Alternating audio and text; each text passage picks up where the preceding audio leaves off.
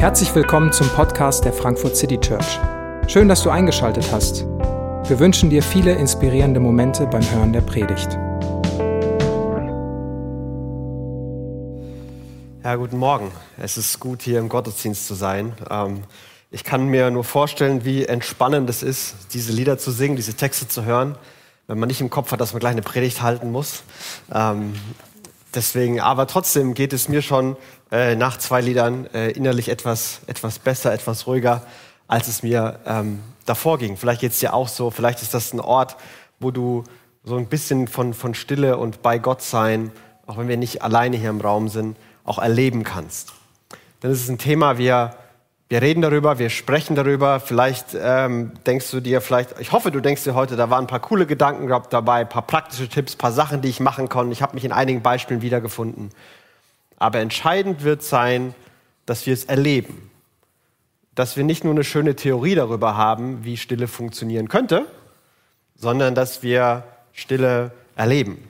Manchmal kann auch über Stille nachdenken äh, oder darüber äh, irgendwie sich Gedanken machen eine tolle Ausrede sein, um es tatsächlich nicht machen zu müssen und dem aus dem Weg zu gehen.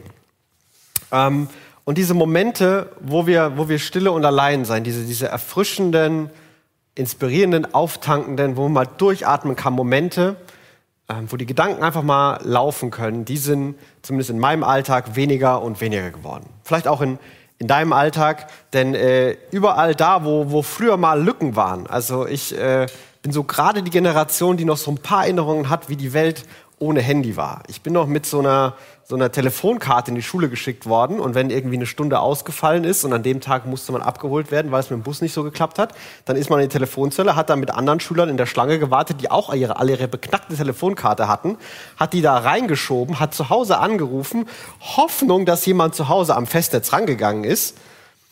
Und dann wurde man abgeholt und musste halt da rumstehen und warten. Und wann immer die Leute kamen, kamen sie. Und in der Zeit hat man denken, machen, tun, Quatsch machen. Wir sind auf Spielideen gekommen, auf die wären wir im Leben nicht gekommen. Heute würde das komplett anders laufen.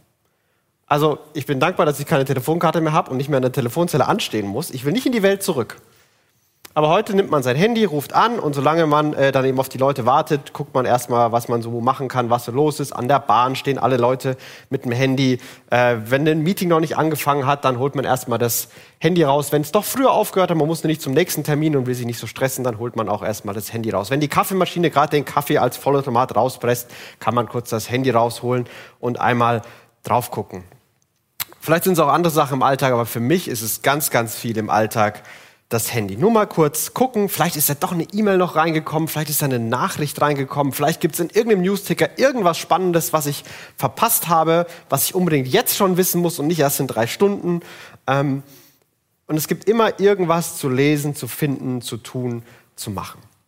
Diese Momente waren mal Momente für, für Nachdenken, für Durchatmen, für Begegnung mit anderen, für Reflexion, auch für, für Gebet und, und kleines Nachdenken und kleine Momente mit Gott. Sie sind irgendwie voll geworden. Und ich glaube nicht, dass unsere Gesellschaft so ein Opfer von all dem ist, sondern wir könnten sie auch alle anders machen. Also wir könnten ja alle still sein und nicht diese Momente füllen. Wir, wir, wir könnten ja alle äh, irgendwo, irgendwann Zeit haben, wo, wo nichts ist. Das könnten wir machen. Das wäre jetzt nicht so komplex. Aber irgendwie und aus irgendwelchen Gründen versuchen wir, alles dafür zu tun, um diese Momente so minimal wie möglich zu halten. Größte Katastrophe in unserem Alltag, Handy-Akku leer oder WLAN ist kaputt. Das sind unsere Probleme, weil dann sind auf einmal diese Lücken da und die Stille könnte ja um sich greifen und das will ja nun wirklich keiner. Der Lärm und die Hektik sind doch so wunderbar. Es ist ein bisschen absurd, aber wir handeln so, dass wir die versuchen, so gut wie möglich loszuwerden. Und mitten in dieser Welt kommt dann aber diese Sehnsucht auf, diese Sehnsucht nach, nach Ruhe. Wir haben letzte Woche über die Verse von Jesus gesprochen. Chris hat darüber gepredigt, Lisa hat sie vorhin vorgelesen. Kommt zu mir, die ihr mühselig beladen seid, die ihr gestresst und getrieben seid, erschöpft und am Ende eurer Kräfte. Und ich will euch Ruhe geben für eure Seelen. Ich will euch erquicken. Ich will euch erfrischen kommt zu mir. Es ist diese Einladung. Und dann sagt Jesus etwas, was verwunderlich ist. Und Chris hat letzte Woche darüber gesprochen. Nehmt mein Joch auf euch. Unterstellt euch meiner Autorität und, und, und macht es so, wie ich denke, dass es gemacht werden soll. Ich meine es gut mit euch. Ich mache es, ich meine es wirklich gut mit euch. Aber es gibt hier Alternativen. Entweder du machst es so, wie, wie Jesus denkt und du machst dich da ein Stück weit abhängig von ihm und gehst seinen Weg mit, oder du gehst deinen eigenen Weg. Und beide Wege bringen Ergebnisse. Und Chris hat es so auf den Punkt gesagt, wir wollen ganz, ganz oft dass das Ergebnis, das von dem Weg mit Jesus, das daher kommen kann, und trotzdem irgendwie unseren eigenen Weg gehen. Und das funktioniert nicht. Das macht unser Leben schwer und stressig. Und Jesus macht es hier auch ganz klar. Nehmt mein Joch auf euch, kommt zu mir, geht meinen Weg mit und eure Seelen werden Ruhe finden. Lernt von mir. Das war dieser, diese, diese Einladung, wo wir, wo wir aufgehört haben. Lernt von mir. Und die Jünger, die bei Jesus dabei waren, die, die ihn Tag und Nacht begleitet haben, die haben von ihm gelernt. Nicht nur von dem, was er so gesagt hat, und, äh, sondern vor allem auch von dem, was er gemacht hat. Äh, all die von uns, die Eltern sind, die wissen, dass äh, Kinder nicht nur das immer machen oder das immer essen, was sie sagen, was gesagt wird, was man machen oder essen soll, sondern das, was Mama und Papa essen und das, was Mama und Papa machen. Das wird auch gemacht. Und dann haben die auch noch so eine Art und Weise, sich auszusuchen, was sie sich davon lernen. Aber die Jünger hatten was Ähnliches. Sie haben Jesus erlebt und konnten sich aus und konnten sehen, was er gemacht hat. Und Jesus hat ihnen erklärt, was er gemacht hat. Und eine Sache, die, die wir von ihm lernen können, vielleicht eine der Sachen, die, die besonders oft bei Jesus vorkommt, die aber vielleicht auch besonders oft übersehen wird, ist, dass Jesus sich ständig zurückgezogen hat. Dass Jesus ständig alleine war. An allen wichtigen Weichenstellen Momenten im Leben von Jesus ist er davor erstmal in der Einsamkeit. Manchmal heißt es Wüste, manchmal heißt es Wildnis, manchmal heißt es stiller Ort, manchmal heißt es Einsamkeit. Es ist alles das gleiche Wort. Es ist alle dieses, dieser, dieser Moment von Stille und Einsamkeit. Und Jesus sucht das wieder und wieder und wieder auf.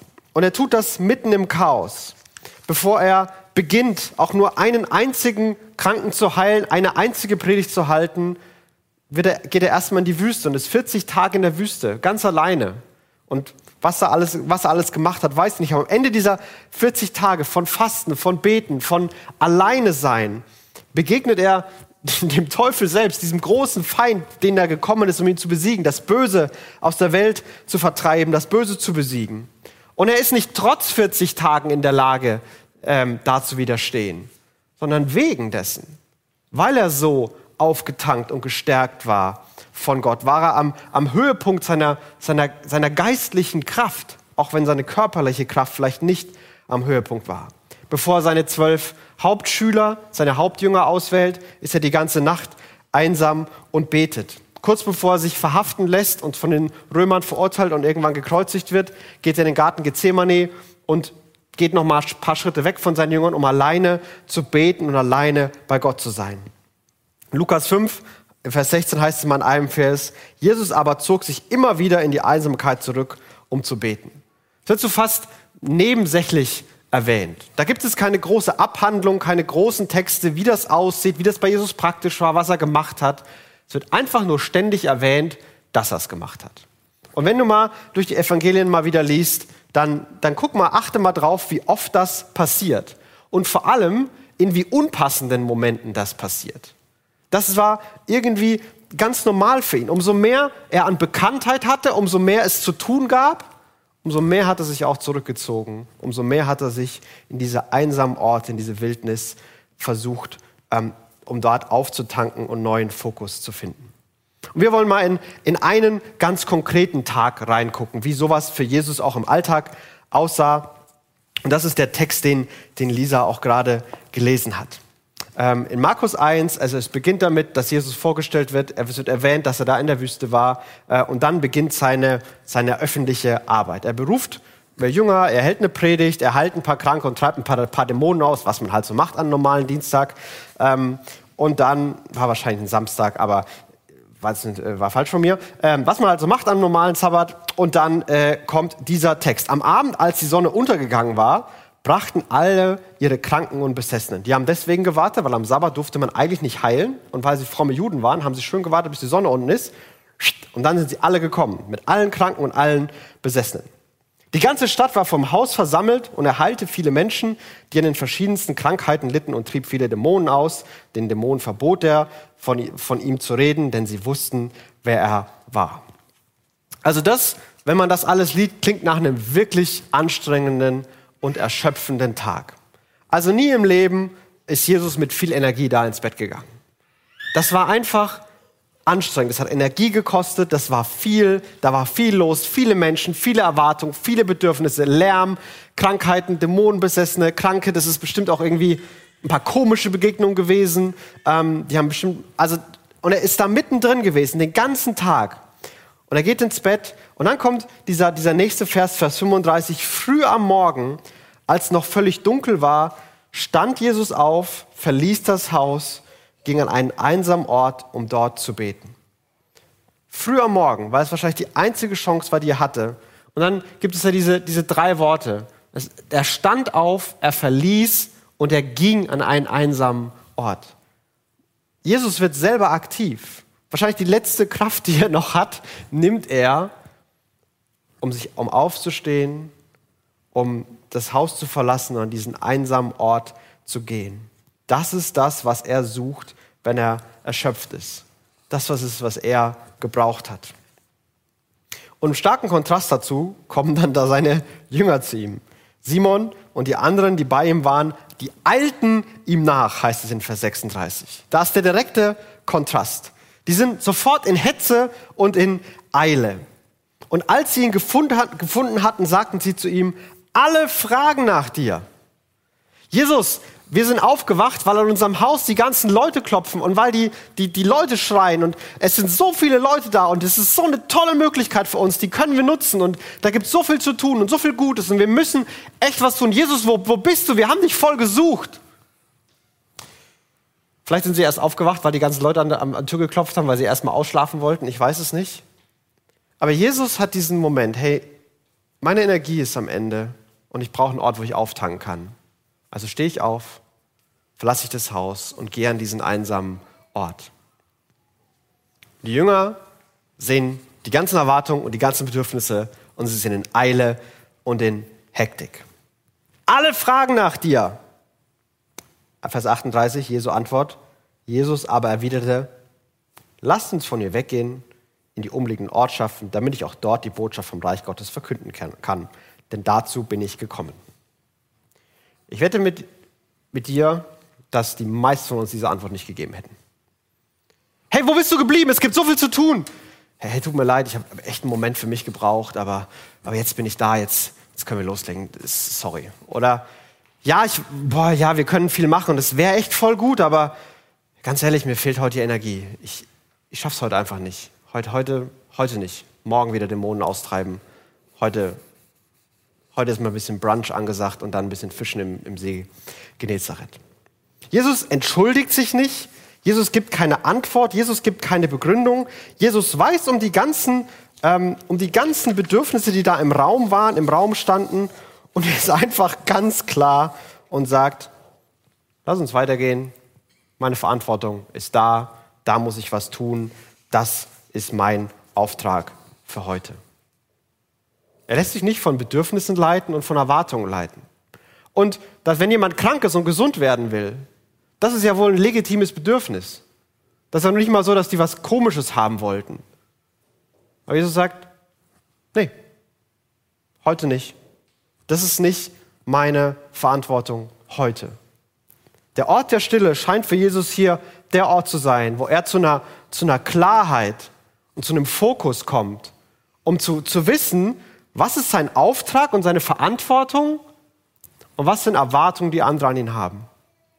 Und ich glaube, auch wir kennen diese Spannung. Manchmal überlappen Erwartungen und Verantwortung miteinander. Aber nicht jede Erwartung, die im Raum steht, ist gleichzeitig unsere Verantwortung oder unser Auftrag. Nicht jede Erwartung, die es in der Gesellschaft gibt, nicht jede Erwartung, die unsere Arbeitsstelle an uns stellt, noch nicht mal jede Erwartung, die Freunde, Kinder, Partner an uns stellen, sind unsere Verantwortung. Das kann sich überlappen, muss ich aber nicht. Und es gibt da keine, keine Formel, um einfach zu sagen, das ja, das nein. Sondern Jesus hat auch diesen Moment gebraucht mit Gott, um diese Klarheit zu ringen und zu sagen, das ist heute mein Auftrag, das ist meine Verantwortung. Und das ist eine Erwartung und die ist auch völlig okay. Aber ich muss das machen. Und mehr Zeit habe ich leider nicht. Und in dieser Spannung leben wir. Und ich glaube, weil Jesus die so gut managen kann, oder er kann die so gut managen, weil er zurückgezogen hat, deswegen kann er in seiner so einer Ruhe und Klarheit arbeiten und uns auch dieses Angebot der Ruhe für die Seelen machen, wenn wir seinem Weg folgen. Denn unser Weg ist oft ein anderer. Da wird die Spannung aus dem, was wirklich ist und dem, was erwartet wird, so groß, dass es uns innerlich fast zerreißt und unsere Seelen bezahlen den, den Preis dafür. Das war nur einer von vielen Momenten, den die Jünger mit Jesus erlebt hatten. Nur einer von vielen Momenten, wo sie mit Sicherheit erstaunt waren, aber dann auch inspiriert waren und auch gelernt haben, wie sie das Leben leben können. Ich glaube, auch wir können von genau dieser Praktik von Jesus lernen, alleine zu sein und still zu sein. Ein paar Gedanken dazu. Jesus hat sich zurückgezogen, alleine zu sein. Was heißt alleine zu sein? Das ist jetzt nicht so besonders schwer. Wenn keiner da ist, wenn man alleine ist und alleine auch nicht, wenn da noch ein Laptop ist, ein Fernseher an ist oder irgendwas zu tun ist, das Handy ist, die Musik, einfach alleine, ganz alleine. Nur Gott ist da. Und Alleinsein hat Begegnung mit Gott zum Ziel. Alleinsein ist nicht Isolation und, und Weglaufen vor Problemen oder Verstecken vor Gott. Dieses Alleinsein hat auch nichts mit, mit Einsamkeit, einem Gefühl von innerer Leere zu tun, sondern dieses Alleinsein soll, ein, soll innere Fülle erneuern und wieder herstellen. Es ist nicht Isolation, es ist nicht Heimlichtuerei und es ist auch nicht Einsamkeit, dieses, dieses Gefühl von Einsamkeit, sondern es ist dieser bewusste Rückzug, alleine zu sein. Das ist niemand sonst da, nur Gott und ich. Und das ist eine Praktik, die war ganz, ganz verbreitet im, im Christentum über viele Jahrhunderte und kommt jetzt gerade anders gefärbt zurück. Sie kommt fernöstlich zurück, das ist dann fast meistens Meditation oder sie kommt äh, säkular zurück, das nennt man dann Achtsamkeit.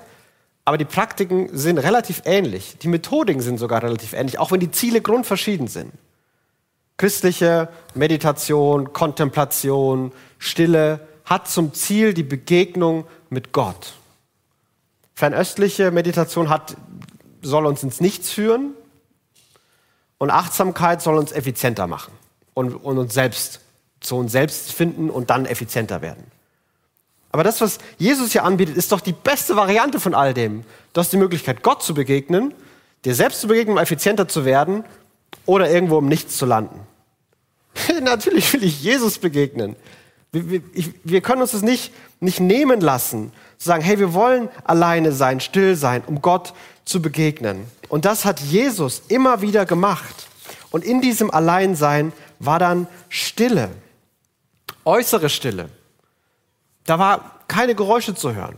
Und in, in einem weniger besiedelten Galiläa äh, ist das mit Sicherheit ein kleines bisschen einfacher als in Frankfurt. Also ich wohne in, in Niederrad und äh, bei uns gibt es so einen ganz sympathischen kleinen Flughafen daneben, wo so ganz sympathische kleine Flugzeuge so ab und zu mal drüber fliegen. Ähm, und es ist einfach eine gewisse Lautstärke, die manchmal da ist. Manchmal blendet man sie aus, manchmal nicht. Da gibt es Straßen, da gibt es andere Menschen. Ich würde sagen, gerade in unserem Alltag, wir nehmen, was wir kriegen können. Und für mich heißt nehmen, was wir kriegen können, was ich kriegen kann. Ich, ich, es gibt ein Zimmer und ich bin immer in dem Zimmer. Da steht ein alter Schaukelstuhl, den habe ich schon viel zu lange. Aber das ist meine Routine. Ich setze mich auf meinen Schaukelstuhl. Äh, ich habe mein Aquarium daneben, das ist mein klein bisschen Natur äh, in der Großstadt.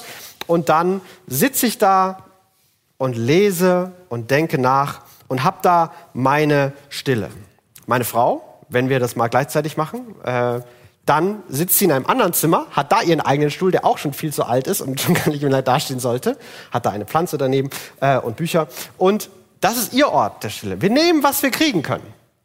Aber es gibt diesen, diesen Ort, wo man sich zurückzieht in die Stille. Vielleicht hast du einen Park um die Nähe, wo du, wo du hingehen kannst, Vielleicht wohnst du irgendwo am Rand und kannst ein bisschen rauslaufen. Vielleicht hast du einen tollen Balkon mit ein bisschen Garten nach hinten, wo du dich raussetzen kannst.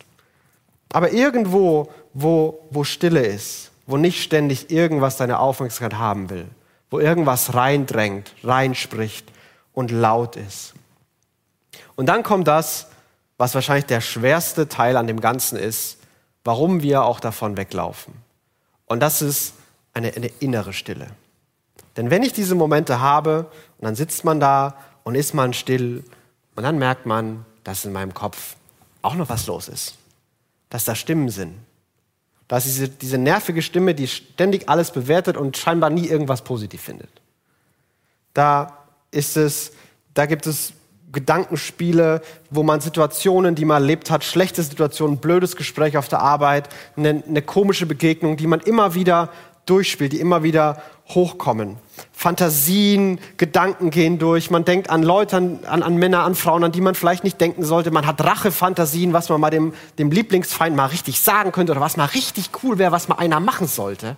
Und stellt sich das so ein, so ein bisschen vor. Man macht sich Sorgen, über das, was ist, über das, was sein könnte. Man stellt sich die Zukunft vor, entweder idealisiert und in der Zukunft ist alles besser als in meinem blöden Leben jetzt, oder die Zukunft wird als Katastrophe vorgestellt und alles wird mit Sicherheit schiefgehen, wenn ich nicht Punkt und jenes und dieses ähm, Sorgen, Ängste, Träume, hypothetische Szenarien, was wäre, wenn.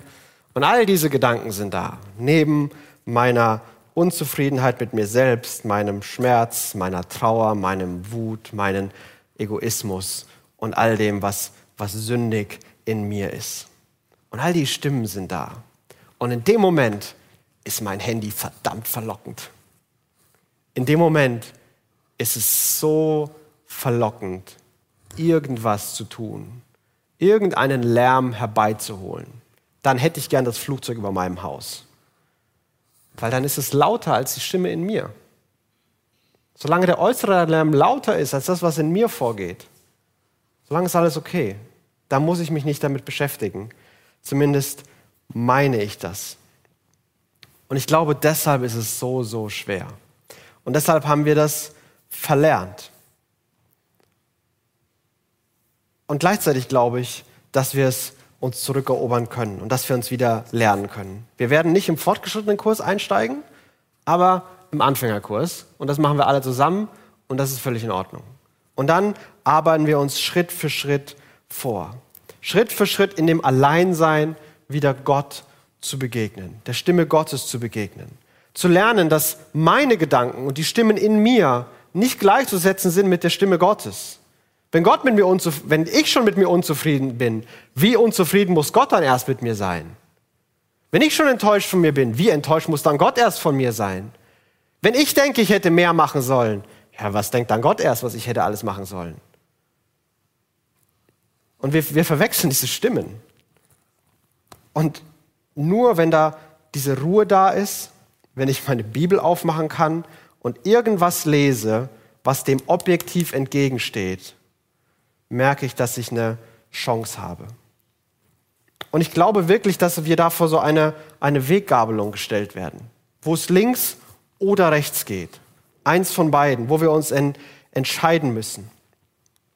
Und da, da, gibt es einen Teil, den, den wir machen können und wir machen sollen. Jesus und seine Einladung stehen. Jesus ist in eine Welt mit genau diesem Chaos und genau diesen Gedanken gekommen. Das ist alles überhaupt kein Problem für Jesus. Er, er kommt da mitten rein. Er kommt in alles, was da los ist, kommt er mitten rein. Deshalb ist er auf die Welt gekommen. Er ist gut und er bietet Ruhe an. Er verspricht all denen Hilfe, die Hilfe wollen. Jesus formulierte so, nicht die Kranken brauchen, äh, nicht die Gesunden brauchen einen Arzt, sondern die, die Kranken. Die, die, die die Hilfe wollen und glauben, dass sie Hilfe brauchen, denen helfe ich gerne. Und die, die es selber machen wollen, viel Glück. Und, und vor dieser Weggabelung stehen wir. Henry Nouwen, ein Theologe und Psychologe, der erst in Yale und Harvard unterrichtet hat und dann in einem, eine Einrichtung gegangen ist für, für den Rest seiner, für, für, für, viele Jahre am Ende seines Lebens, um mit Menschen zu arbeiten, die an, an geistlichen oder körperlichen Behinderungen leiden. Äh, ein inspirierender Mann, wenn ihr mal was von ihm in die Hände kriegt zu lesen, lest das, es ist super. Der hat, der hat Folgendes formuliert. Ohne Stille und Alleinsein ist es so gut wie unmöglich, ein geistliches Leben zu führen. Wir nehmen geistiges Leben einfach nicht ernst, wenn wir uns keine Zeit nehmen, nur bei Gott zu sein und von ihm zu hören. Ohne Stille und Alleinsein ist es so gut wie unmöglich, ein geistiges Leben zu führen. Wir nehmen geistiges Leben einfach nicht ernst, wenn wir uns keine Zeit nehmen, bei Gott zu sein und von ihm zu hören. Und dieser Mann ist ein sehr empathischer Mann, der viel Leid und viele Situationen gekannt hat. Aber an dieser Stelle keine Differenzierung, keine Nuancierung, keine Ausnahmen. Weil in unseren Köpfen sind, sind Ausnahmen. Herr, meiner Familie ist gerade anstrengend, ich habe kleine Kinder, mein Job ist wirklich herausfordernd. Ich mache einfach gerne viel, das ist überhaupt kein Problem für mich. Was auch immer Gedanken sind. Das funktioniert nicht so wirklich für mich, ich mache das anders. Ich weiß nicht, was da die, die Gedanken oder die, die Abers sind. Aber du wirst wahrscheinlich keine Person finden, die dich als Christ oder als Christin inspiriert, die nie Stille und Alleinsein als positiven Einfluss in dem Leben beschreibt. Ich glaube nicht, dass du die, die finden wirst. Das ist mein erstes Argument. Und hier ist mein zweites Argument und ich gebe zu, das ist ein Totschlagargument. Jesus hat Stille und Rückzug gebraucht. Jesus hat regelmäßig Stille und Rückzug gebraucht. Und du bist super, wirklich super, verstehe mich nicht falsch. Aber wenn Jesus das braucht, könnte es sein, konjunktiv, dass du es auch brauchst. Das ist mein finales Argument. Wir brauchen das. Und ich merke das bei mir. Und vielleicht, um mal dich so ein bisschen oder euch so ein bisschen Einblick zu geben, und vielleicht kennst du das bei dir. Ich kenne wirklich diese beiden Alternativen. Mal so und mal so. Und das eine ist so ein, so ein Teufelskreis, der mich irgendwie immer leidenschaftsloser werden lässt und mich so ein bisschen erstickt. Man fühlt sich so ein bisschen fern von Gott, man ist irgendwie emotional erschöpft und hat nicht so wirklich Zeit, sich, äh, Zeit, die man sich nehmen kann, um, um mal, mal still zu sein, mal nachzudenken, mal all das Chaos in einem vor Gott zu bringen, sondern ja, beim, beim, in der Bahn hört man irgendeine Predigt, beim Rausgehen guckt man nochmal schnell auf irgendeine Andacht oder irgendwelche Losungen, aber hat es auch schon wieder vergessen, weil man beim nächsten ist. Und irgendwie ist das Gefühl, dass Gott nicht so, nicht so da und nicht so greifbar ist da. Und durch all das, dieses, diese kleinen Versuche, wird es irgendwie nicht besser und es wird sogar eher noch verstärkt. Ich verliere den Blick für das, was wirklich meine Verantwortung ist. Das Dringende wird auf einmal ganz, ganz dringend und das Wichtige, das kann ich morgen machen. Und weil ich das Wichtige alles morgen machen kann, gehe ich morgen schon wieder den Tag mit. Heute musst du aber richtig ranklotzen. Heute müsstest du mal noch mehr Bibel lesen und beten, weil das ist wichtig. Heute musst du aber auch effektiver sein, weil das, was du Wichtiges gestern nicht geschafft hast, das muss unbedingt heute sein. Und dann mache ich mir irgendeinen absurd unrealistischen Plan, wie das alles heute doppelt und dreimal so effektiv werden kann, wie es denn gestern geworden ist. Nur um am Ende des Tages wieder da zu sitzen und zu denken so, ja, war ja auch heute nicht unbedingt notwendig, mache ich morgen. Und dann gehe ich wieder in das Gefühl damit rein, dass ich hinterher bin, hinterher enge und mir alles verloren gegangen ist. Und ich stresse mich immer mehr. Und umso mehr Stress aufkommt, umso weniger Energie habe ich, umso weniger Aufreffung habe ich, umso toller sieht Ablenkung aus. Und YouTube ist wirklich klasse. Ich finde manchmal jedes, und ich meine jedes Video interessant. Da kann ich mich einfach durch den Algorithmus klicken, als gäbe es keinen Morgen. Ablenkung bis zum geht nicht mehr. Vielleicht ist es für dich keine Ahnung, Netflix oder äh, Wein und Bier oder Essen oder äh, soziale Medien oder was immer deine Lieblingsablenkungsbeschäftigung ist, keine Ahnung. Aber in all dem tanke ich nicht auf. Alles ist nur Ablenkung. Am Abend denke ich mir, was hast du dir für einen Scheiß bei YouTube angeguckt? Das interessiert dich doch überhaupt nicht. Warum hast du nicht mehr was Sinnvolles gemacht? Und ich tanke nicht auf und es wird immer schwerer, Versuchungen wieder zu widerstehen, den eigenen Egoismus im Zaum zu halten. Und Gott ist immer weiter weg. Und andere merken das. Ich werde liebloser, ich bin leichter gereizt, müde, erschöpft, irgendwie ausgelaugt, antriebslos. Und all das führt zu noch mehr Ablenkung. Ähm, und irgendwie kommt man einfach nicht weiter und Gott ist in immer weitere Ferne gerückt. Und irgendwie geht es immer nur noch weiter nach unten, die Spirale. Vielleicht sieht es bei dir anders aus. Vielleicht ist nicht Ablenkung dein Ding. Vielleicht bist du jemand, der sich total beschäftigt hält und rennt. Und umso mehr du gestresst bist, umso mehr rennst du, umso mehr beschäftigst du dich. Vielleicht kannst du dich in, in Sorgen und Ängsten verlieren. Vielleicht ziehst du dich besonders dann zurück von, von Beziehungen, aus Beziehungen, von Menschen um dich. Aber ich kenne diese Spiralen. Vielleicht kennst du sie auch. Und, und irgendwie ist es Gott, der immer wieder mich erinnert, der mir einen Moment gibt in einem, in einem Gottesdienst, in einem Gespräch mit Freunden, ähm, durch meine Frau, der irgendwo einen Impuls setzt und sagt so, hey, es geht auch anders. Du hast doch eine Sehnsucht nach was anderem. Ich meine, ja, Sehnsucht habe ich, aber, aber keine Energie und echt keinen Bock und es war schon so lange und mein Bibelleseplan ist eh schon völlig, äh, schaffe ich nicht mehr. Ähm, ja, mach doch einfach mal und, und irgendwie hilft Gott und dann gibt es auch diese, diese positive Spirale. Und vielleicht kennst du die auch. Ich kenne die auch bei mir.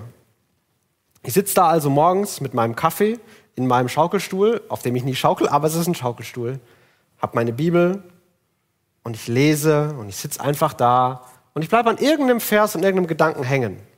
Ich denke drüber nach und wenn mir Leute einfallen, dann, dann bete ich für sie. Ähm, das ermutigt mich, manchmal fordert es mich heraus, aber irgendwie ist es einfach erfrischend und auftanken. Wenn ich dann noch genug Zeit habe, um ein paar Seiten im guten Buch zu lesen oder vielleicht ein ganzes Kapitel in einem, in einem guten Buch zu lesen und mich nicht währenddessen der Ablenkung hingebe, dann bin ich wirklich motiviert, inspiriert, dann, dann, dann, dann, dann kann ich da sein, dann finde ich es gut. Und trotzdem kommen in dem Moment, und das ist auch immer die, die Versuchung für Ablenkung, diese Gefühle hoch wo ich Frust habe, wo ich versagt habe, wo ich unzufrieden mit mir bin, wo ich Angst habe. Die negativen kommen immer zuerst hoch und dann irgendwann vielleicht mal, was gut läuft, wofür man dankbar sein kann, was gerade wirklich, was, mein, was mich gerade wirklich freut. Und ich entdecke was, was in mir ist. Ich entdecke meine mangelnde Sehnsucht, warum ich mich viel zu leicht ablenken lasse, warum ich viel zu getrieben und hektisch bin, welche Erwartungen ich erfüllen will, die ich eigentlich gar nicht erfüllen will. Und selbst Sünde ist auf einmal sichtbar. Aber es kommt nicht raus, so dass es andere abkriegen, sondern es ist in diesem Rahmen, wo, wo ich und Gott sind. Und ich kann es ihm sagen, ich kann beten, um Vergebung bitten. Vielleicht ist das, was ich gerade gelesen habe, auch direkt passend dazu als, als Zuspruch, als Herausforderung, als praktische Hilfe. Und ich bin da und ich kann Gott begegnen und ich gehe ganz anders in den Tag. Wenn du mich fragst, wie begegnest du Gott, wie spricht Gott zu dir, dann würde ich sagen, dadurch. Das ist meine Bibel. Weil wenn ich das nicht habe, dann, dann fehlt mir sowas was Objektives. Dann bin ich nicht mehr in der Lage, meine Stimme und Gottes Stimme manchmal auseinanderzuhalten. Dann, dann bin ich nicht mehr in der Lage, meine Gefühle zu sortieren. Aber ich brauche was Objektives und da hilft mir die Bibel an diesem Vers, an dem ich hängen bleibe. Und ich finde es ein bisschen erschreckend, dass Menschen in meinem Umfeld mir spiegeln können, wie es gerade läuft. Also immer dann, wenn ich, wenn ich gespiegelt bekomme, dass ähm, gerade mal wieder ein bisschen zu viel aufgeschoben wurde und ein bisschen zu viel Ablenkung war und mal mehr sein müsste oder das nicht gut reagiert war, dann, dann, hat, dann kann ich sagen, ja, die letzte Woche habe ich auch nicht so super viel stille Einsamkeit und Begegnung mit Gott gehabt. Und wenn Leute positiv, hey, das war cool und das hat mich inspiriert und danke dafür und danke, dass du das im Blick hattest, dann kann ich meistens sagen, ja, war auch eine, war auch eine gute Woche. Und ich merke, wie das direkten Einfluss hat wie ich Gott begegne auf meine Zeit und mein, wie auch andere mich wahrnehmen. Das ist ein bisschen erschreckend. Ich dachte immer, das kann ich ein bisschen besser verheimlichen, aber so ist es. Und ich merke das und andere merken das auch. Und ich ähm, möchte deswegen, und vielleicht hast du es schon gemerkt, ähm, dich einladen, dich ermutigen, dir solche Zeiten in deinem Tag zu finden.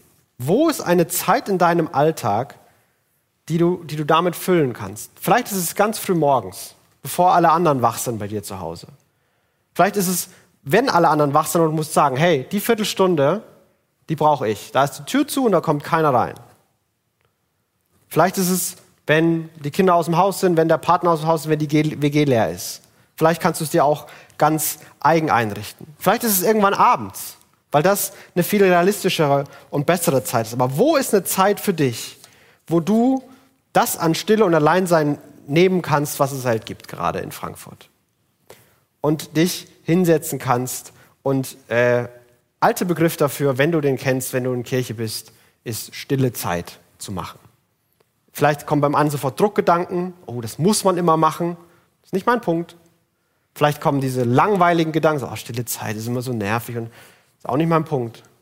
Und dieser Moment, allein zu sein, da zu sitzen, etwas in der Bibel zu lesen, zu beten, einfach bei Gott zu sein. Und manchmal ist es super inspirierend, manchmal denkt man an irgendwas, manchmal hüpfen die Gedanken nur von A nach B. Aber die Regelmäßigkeit macht was mit mir. Und das wäre meine, meine erste Frage an dich. Wo ist so eine Zeit in deinem Alltag, wo du das machen kannst? Wie kann das bei dir aussehen? Vielleicht, wie hat es schon mal bei dir funktioniert und wie kannst du es dir zurückerobern? Und du musst nicht mit morgen drei Stunden, vier Uhr aufstehen oder keine Ahnung was anfangen. Nimm dir einen realistischen Plan vor. 15 Minuten, halbe Stunde. Genug Zeit, um, um mal runterzukommen. Dass es sich nicht wie, okay, abgehakt anfühlt. Wo kann das sein? Wie kann das sein? Nimm dir deine Bibel und ich, ich habe gemerkt, mir hilft total, mir vorher zu überlegen, also nicht an dem Morgen, sondern mir vorher schon zu überlegen, was ich mache. Ich lese durch Johannes Evangelium und ich habe dann mein Bändchen in meiner Bibel und dann weiß ich morgens, was ich mache. Weil sonst sitze ich da, okay, was lese ich heute? Psalmen, Johannes, Epheser, oder kann ich auch gleich entscheiden. Guck mal bei WhatsApp gucken, was los ist und dann ist vorbei.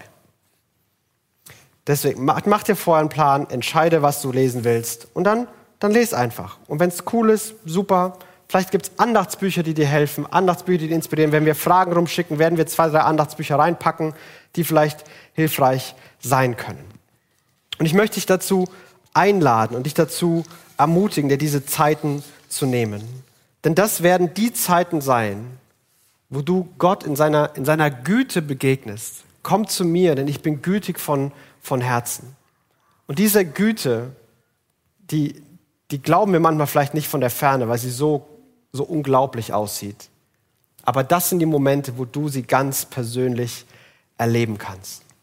Und wir, wir möchten diesen, diesen Gottesdienst, in diesem Gottesdienst, oder ich möchte diese Predigt mit einer, einer kurzen Moment, wo wir, wo wir eine kurze Bibelreflexion, Bibelkontemplation machen, wo du die ganz persönlich für dich machen kannst.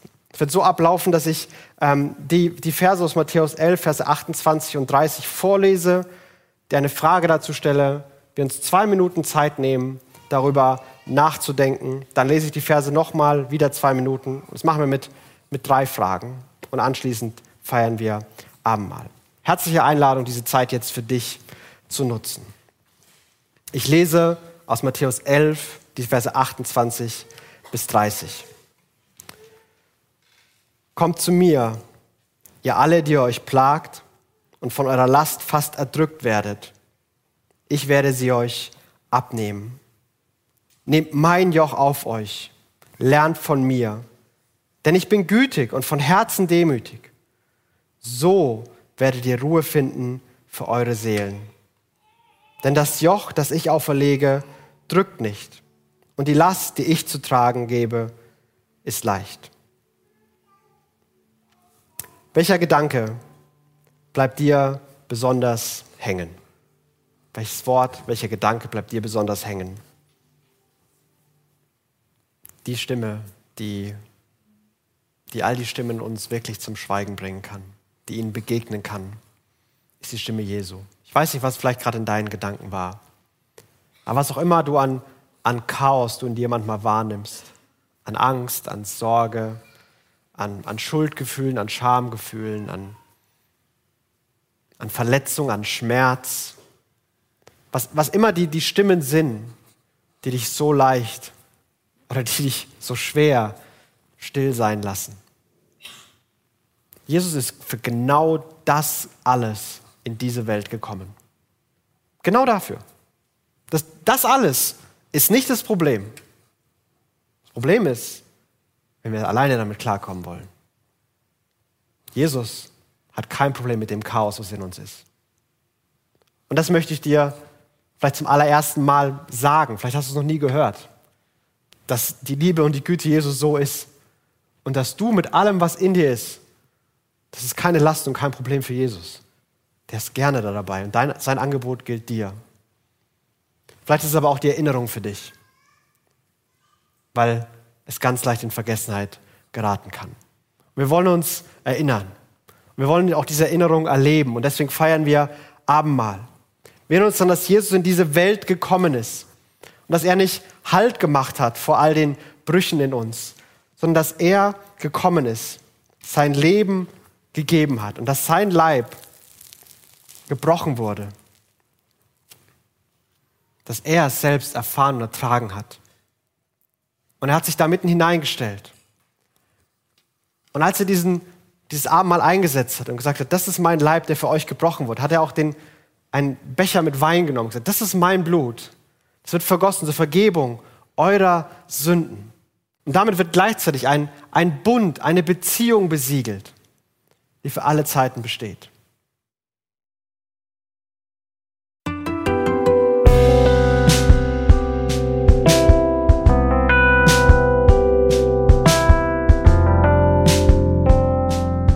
Wir hoffen, die Predigt hat dich inspiriert. Wenn du uns kennenlernen möchtest, dann schau einfach mal auf unsere Homepage www.frankfurtcitychurch.de oder besuch uns in unseren Gottesdiensten. Bis dann!